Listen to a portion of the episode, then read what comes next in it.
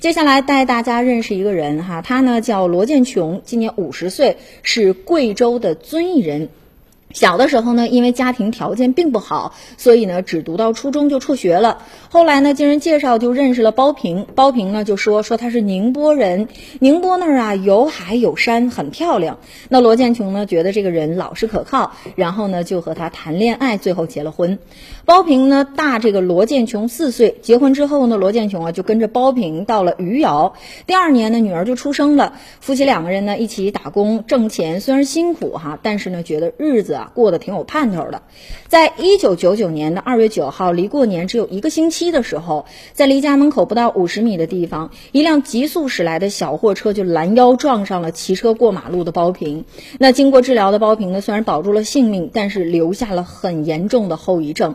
二零零一年八月起，原本呢已经能下地走路的包平，感觉到这个腿啊是越来越使不上劲儿。那经检查后发现呢，当初的车祸造成了包平脊神经受损。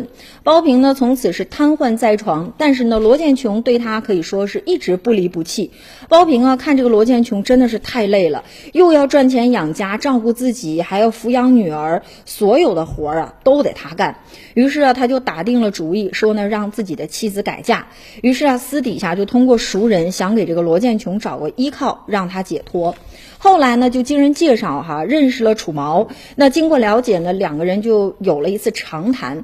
这个罗建琼啊，他就告诉楚毛说，如果呢要和自己组建家庭，但是自己呢是绝对不会放弃这个前夫不不照顾的，要呢继续照顾他一辈子。同时呢，也不想再要孩子了，因为呢想把现在这个女儿养大、教育好，觉得呢就足够了。希望对方啊可以理解。